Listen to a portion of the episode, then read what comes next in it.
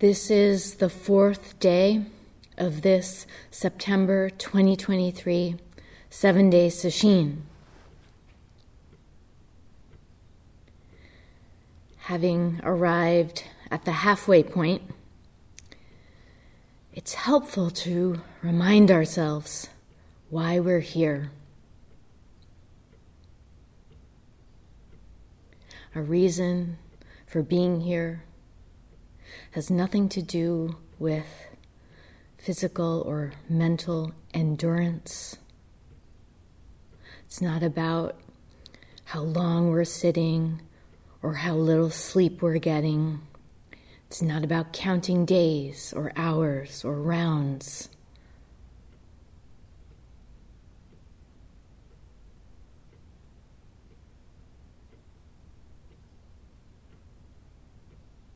If you find yourself making those kinds of assessments, maybe comparing how you're doing to how you imagine others are doing, know that you're fully equipped to make a course correction.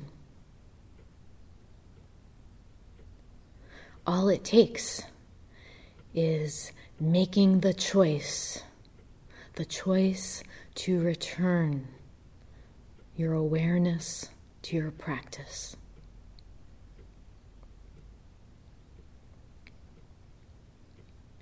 As Zen Master Dogen said, if you cannot find the truth right where you are, where do you expect to find it?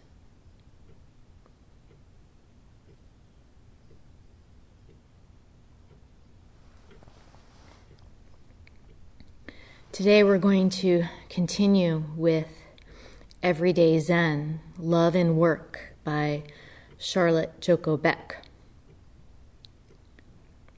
This book is tailored to beginners, but whether you're new to practice or an old hand, the, the process, the process of unraveling the knot of thoughts and habit forces, opening up to our true self. That process is unending.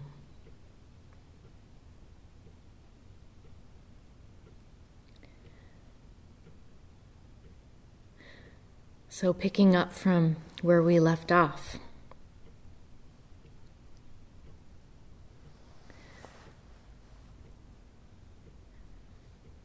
Joko says, I'd like to talk about the basic problem of sitting.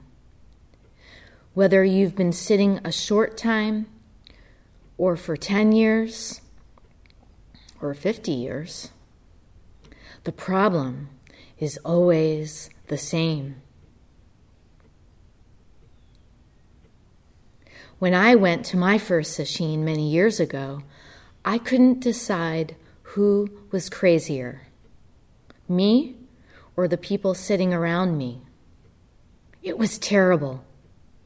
The temperature was almost 105 degrees every day of the week. I was covered with flies, and it was a noisy, bellowing sesshin.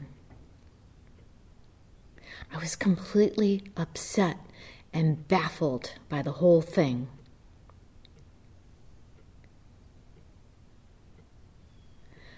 But once in a while, I'd go in to see Yasutani Roshi, and there I saw something that kept me sitting. Unfortunately, the first six months or a year of sitting are the hard ones. You have to face confusion, doubts, problems, and you haven't been sitting long enough to feel the real rewards. But the difficulty is natural, even good. As your mind slowly goes through all of these things, as you sit here, confusing and ridiculous as it may seem, you're learning a tremendous amount about yourself, and this can only be of value to you. please continue to sit with a group as often as you can and see a good teacher as often as you can. If you do that in time, this practice will be the best thing in your life.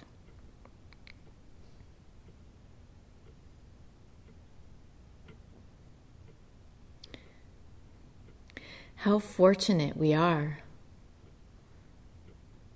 to do this vital work together as a Sangha. In practicing together, we learned to harmonize with others, no matter the conditions or circumstances. And we can experience this on a real visceral level during the course of sesshin.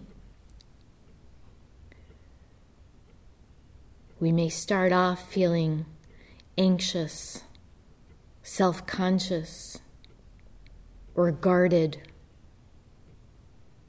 But the more zazen we do, things begin to shift.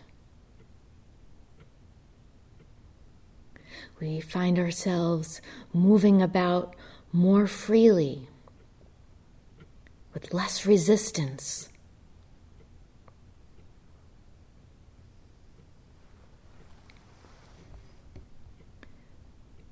Joko says, It doesn't matter what our practice is called following the breath, shikantaza, koan practice. Basically, we're all working on the same issues. Who are we? What is our life? Where did we come from? Where do we go?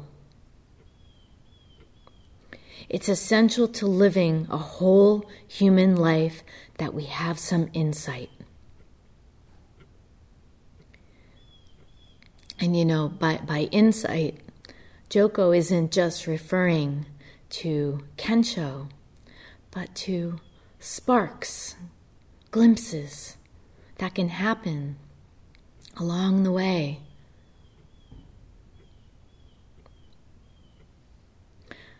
One example is the simple realization that we're missing something when we dwell in our thoughts.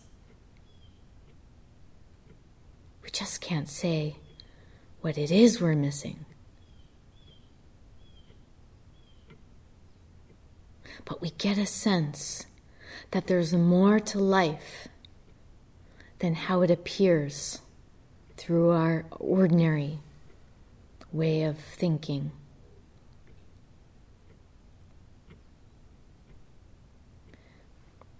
She then says, So, First, I'd like to talk about the basic task of sitting.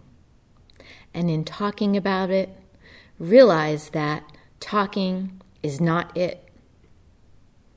Talking is just the finger pointing at the moon.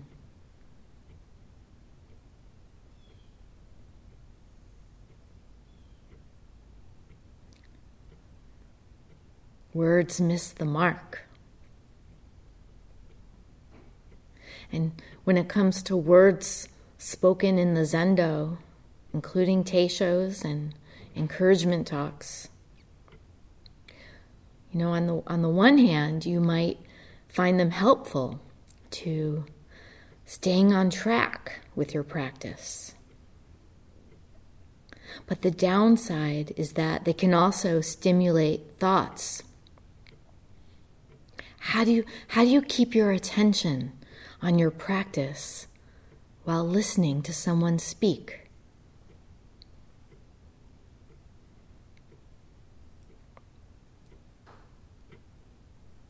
The key is to not hold on to anything or reflect on anything that is said. Just, just let the words wash over you.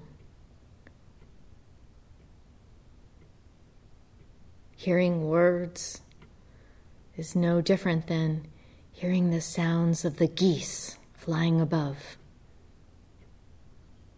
or a train passing by. Passing phenomena.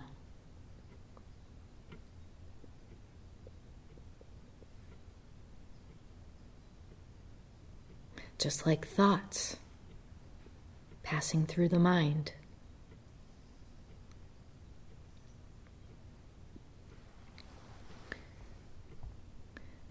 Joko then says, In sitting, we are uncovering reality, Buddha nature, God, true nature. Some call it big mind. Words for it that are particularly apt are this very moment. The Diamond Sutra says the past is ungraspable, the present is ungraspable, the future is ungraspable. So, all of us in this room, where are we? Are we in the past? No. Are we in the future? No. Are we in the present? No, we can't even say we're in the present. There's nothing we can point to and say, this is the present. No boundary lines that define the present. All we can say is, we are this very moment. And because there's no way of measuring it, defining it, pinning it down, even seeing what it is. It's immeasurable, boundless, infinite. It's what we are.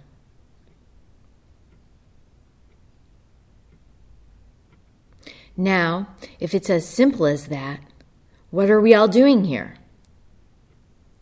I can say this very moment that sounds easy, doesn't it?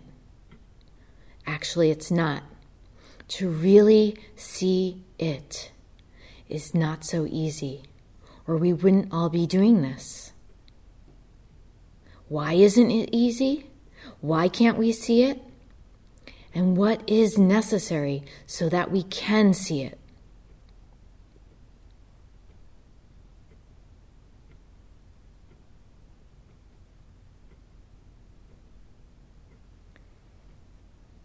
seeing things as they are, moment by moment. It's not easy because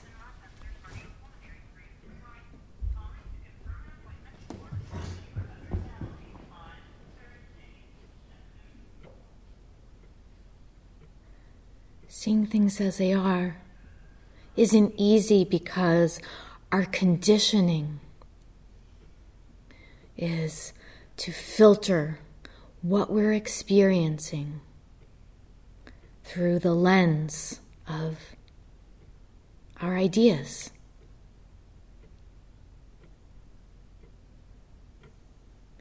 About how we think things should be, often in service to the ego.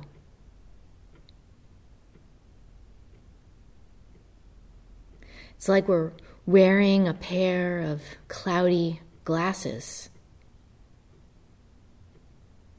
How do we wipe them clean?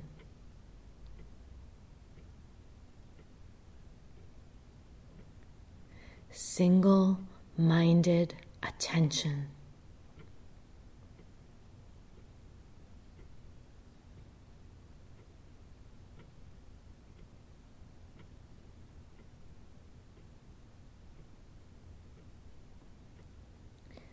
Joko then tells a personal story.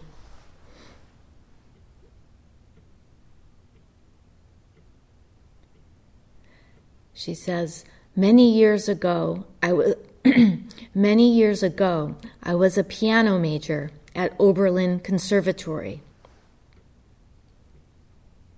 I was a very good student, not outstanding, but very good.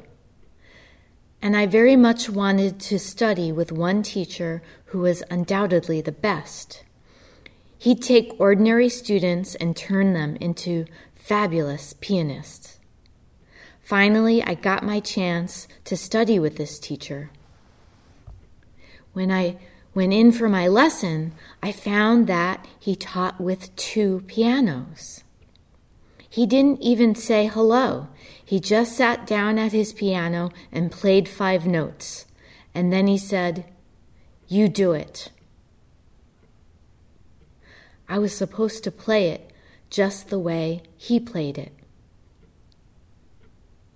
I played it, and he said, No.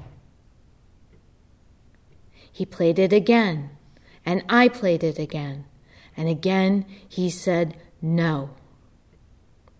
Well, we had an hour of that, and each time he said, No.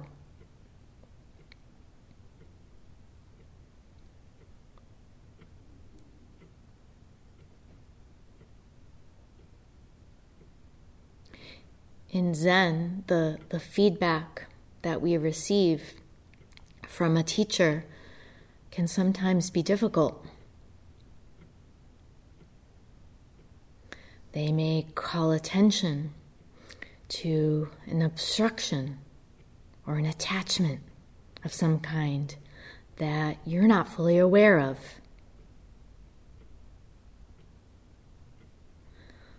The process of going to Dokusan alone without the teacher even giving verbal feedback can reveal our shortcomings. I know from firsthand experience, sitting on the Dokusan line, trying to drum up something to say or something to do to show that I was working hard.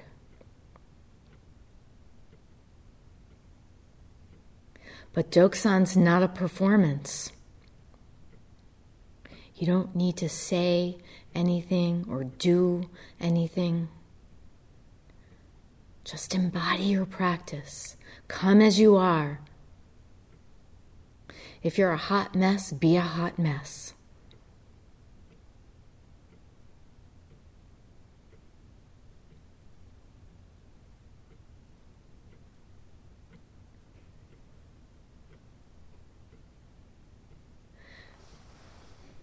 Joko then says, In the next three months, I played about three measures, perhaps half a minute of music. Now, I had thought I was pretty good. I'd played sol- soloist with, with little symphony orchestras. Yet we did this for three months, and I cried most of those three months. The teacher had all the marks of a real teacher that tremendous drive and determination to make the student see. That's why he was so good. And at the end of the three months, one day he said, Good. What had happened? Finally, I had learned to listen. And as he said, if you can hear it, you can play it.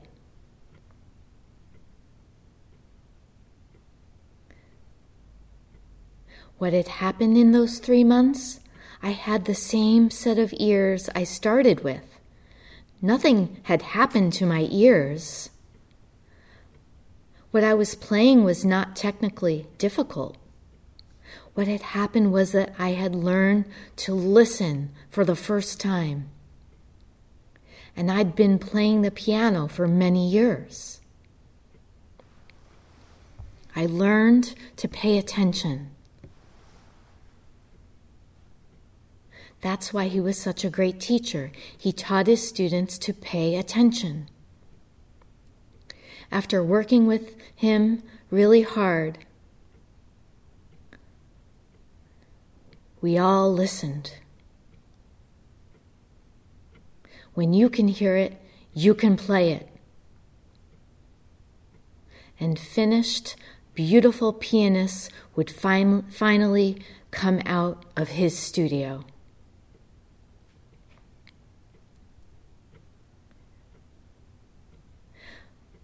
Most of us do need to hear the same instruction over and over before it sinks in.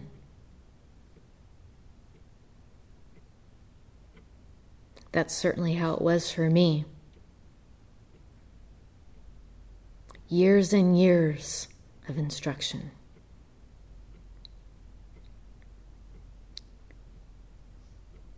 But Zen is a very basic teaching.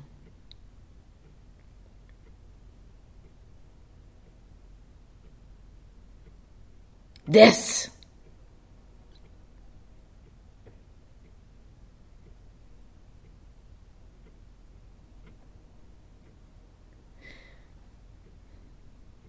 and yet it can seem so elusive. Like we're trying to hold on to a slippery bar of soap and keep dropping it.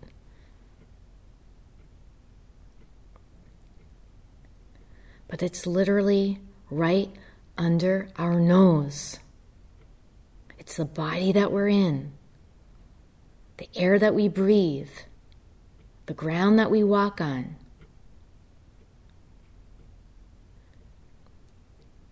if our attention is divided, we don't see what's right under our nose.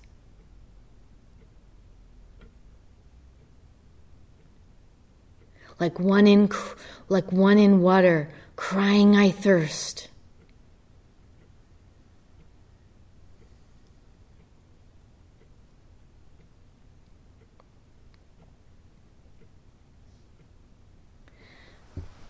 Joko continues. It's that kind of attention which is necessary for our practice. We call it samadhi, this total oneness with our practice.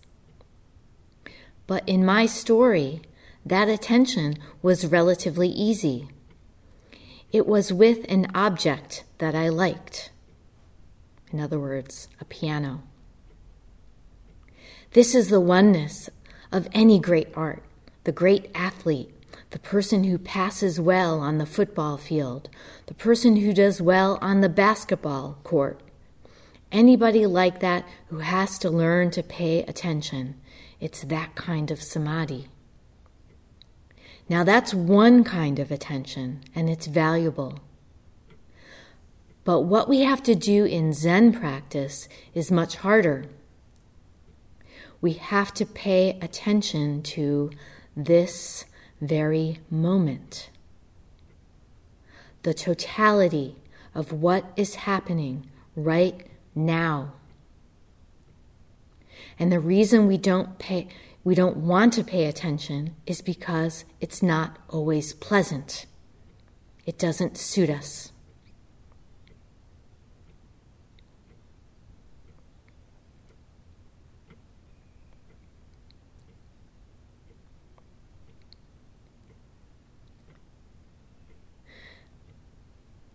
There's uh, there's an old Zen story that brings to life the kind of bare attention that Joko is talking about and which we need to hone.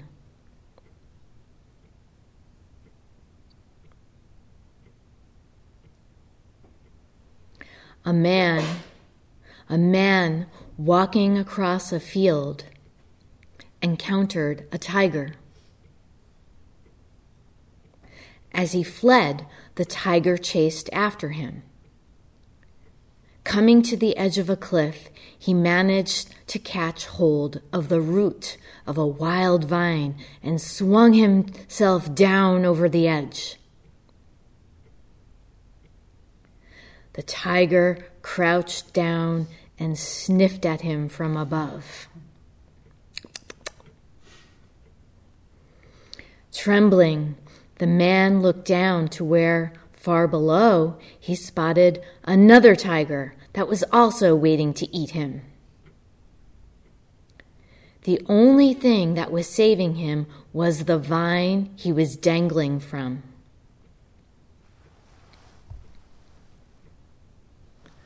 But then appeared two mice who, little by little, started to gnaw away at the vine.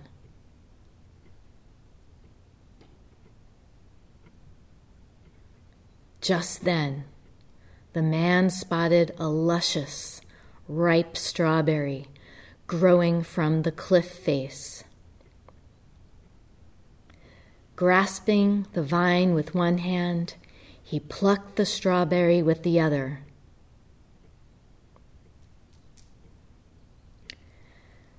Ah, how sweet.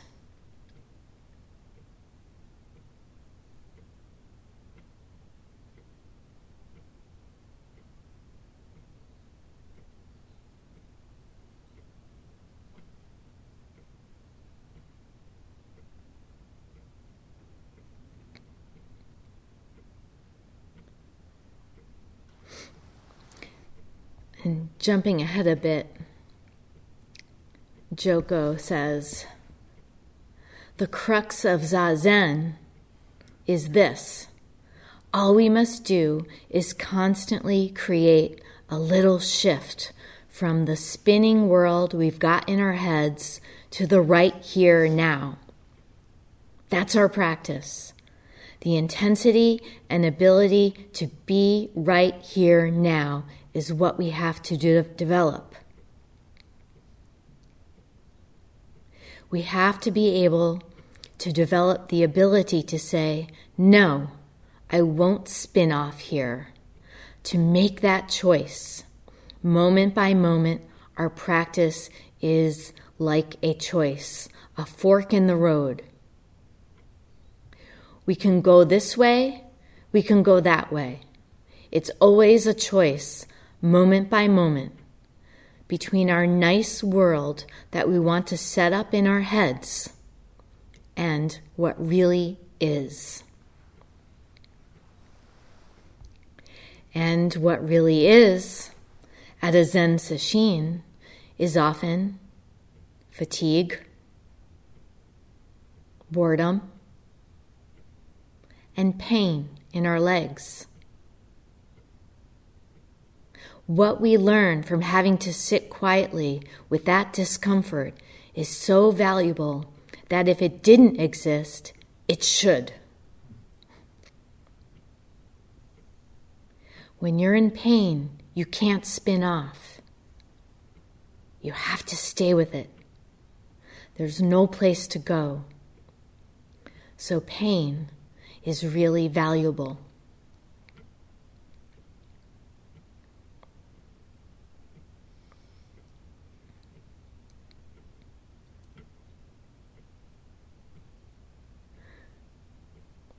Our ego conditioning tells us to do the opposite, right? Avoid pain, seek pleasure. But as Joko says, experiencing physical pain to some degree can be useful, and particularly the kind that isn't going to result in injury or worsening an existing one. In other words, the ordinary pain we experience from doing a lot of sitting. Stiff joints, dull, nagging aches, tightness, Pain gets our practice into our body, into the realm of experience.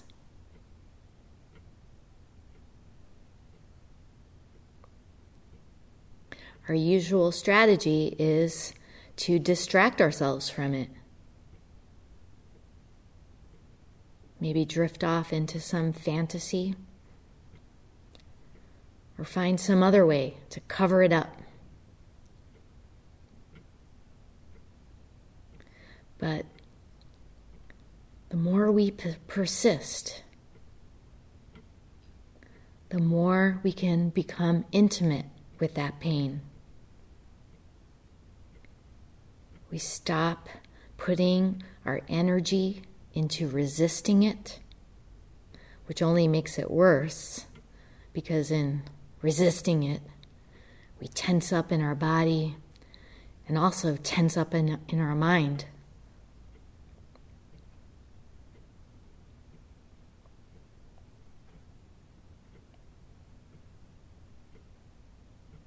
when we relax into it, relax into pain, and become one with it, it's there.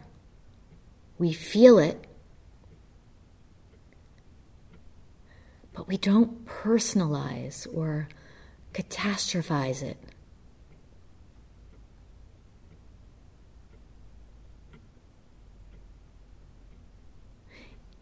It becomes just pain rather than my pain.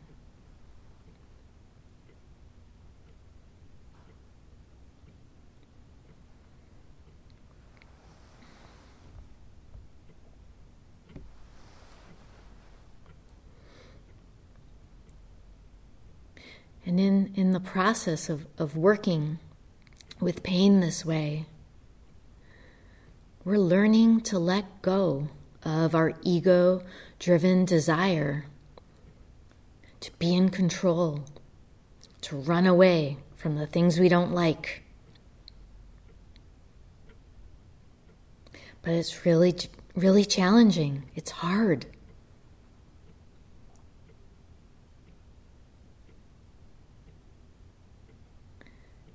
Still, it's an unavoidable part of the process of merging with our practice, becoming one with things as they are.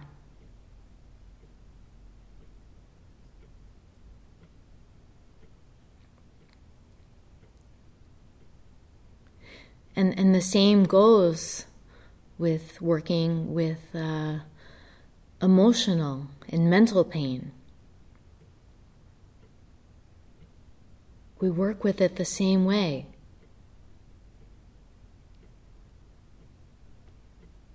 So, so feelings of inadequacy, unworthiness, grief, loneliness, sorrow, it runs the spectrum. The way to work with it is to, to allow ourselves to feel it without putting a label on it, without denying it or pushing it away, but at the same time, not dwelling in it, not piling on thoughts about it. That's the middle way.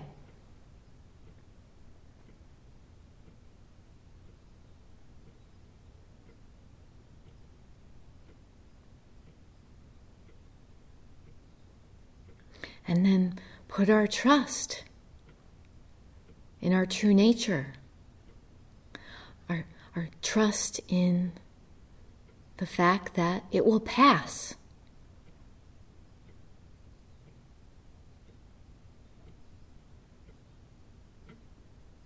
Our true nature is not static, it's not fixed.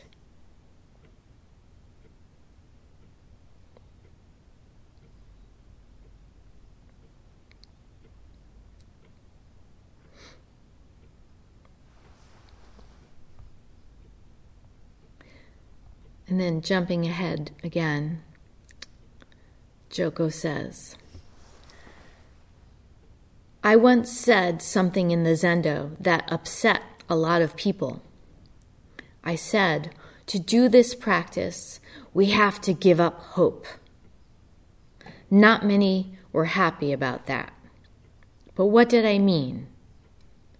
I mean that we have to give up this idea in our heads that somehow, if we could only figure it out, there's some way to have this perfect life that is just right for us.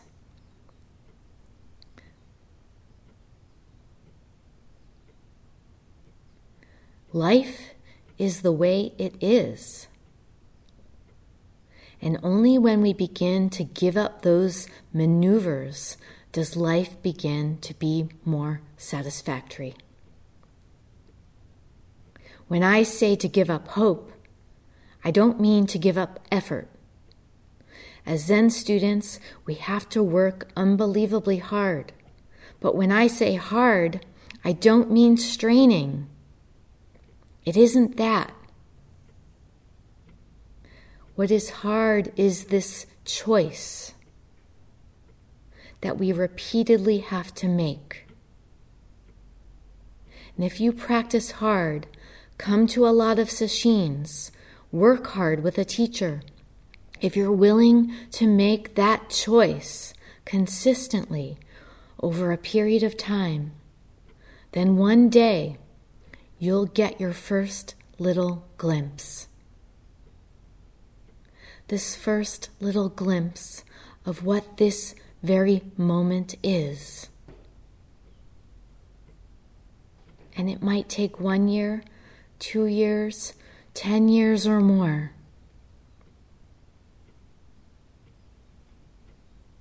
Now that's the beginning. That one little glimpse takes a tenth of a second. But just that isn't enough. The enlightened life is seeing that all the time. It takes years and years and years of work to transform ourselves to the point where we can do that.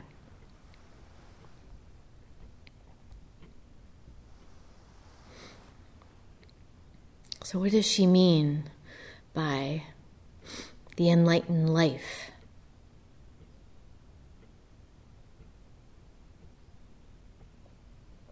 It's, simply the capacity to see beyond thoughts, to not be burdened by them. It's not a one time, one and done, singular experience.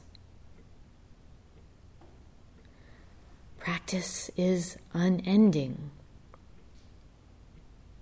It's not linear either.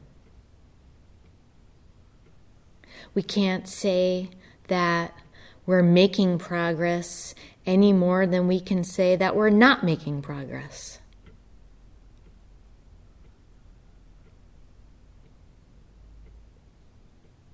We just don't know. All we can do is practice the best that we can, moment by moment. And that's enough.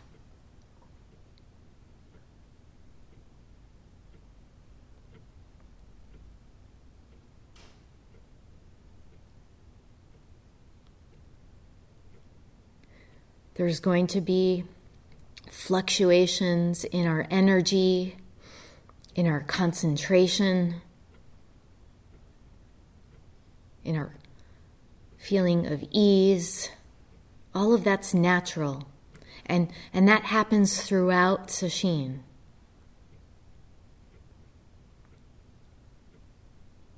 You don't need to be concerned about the ebb and flow of practice.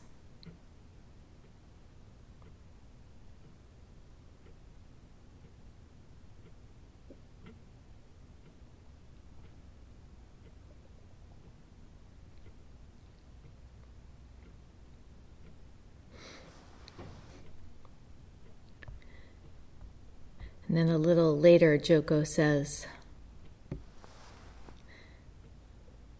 We're all just babies.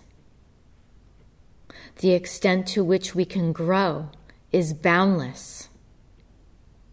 And eventually, if we're patient enough and work hard enough, we have some possibility of making a real contribution to the world. In this oneness that we finally learn to live in, that's where the love is.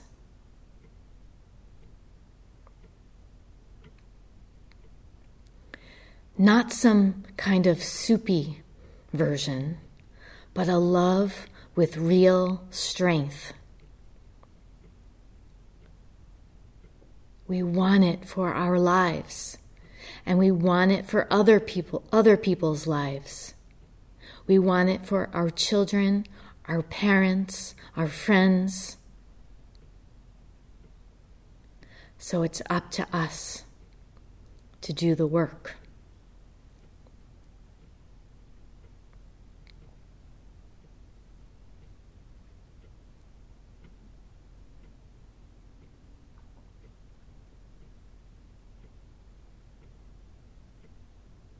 Remember why you came here.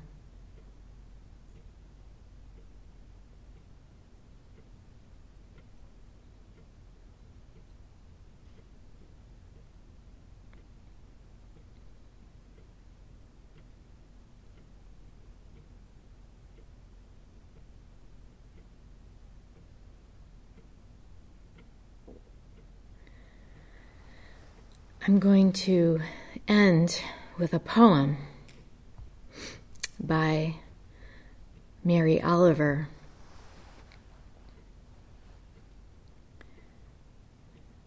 It speaks to the nature of this life of practice. And it's called Wild Geese.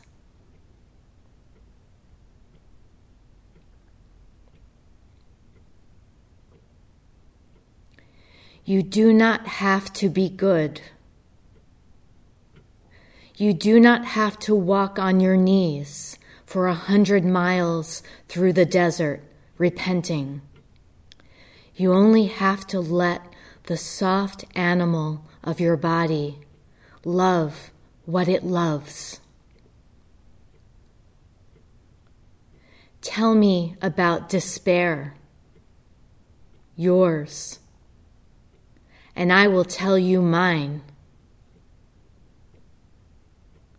Meanwhile, the world goes on. Meanwhile, the sun and the clear pebbles of the rain are moving across the landscapes, over the prairies and the deep trees, the mountains and the rivers. Meanwhile, the wild geese, high in the clean blue air are heading home again. Whoever you are, no matter how lonely, the world offers itself to your imagination, calls to you like the wild geese, harsh and exciting over and over, announcing your place in the family of things.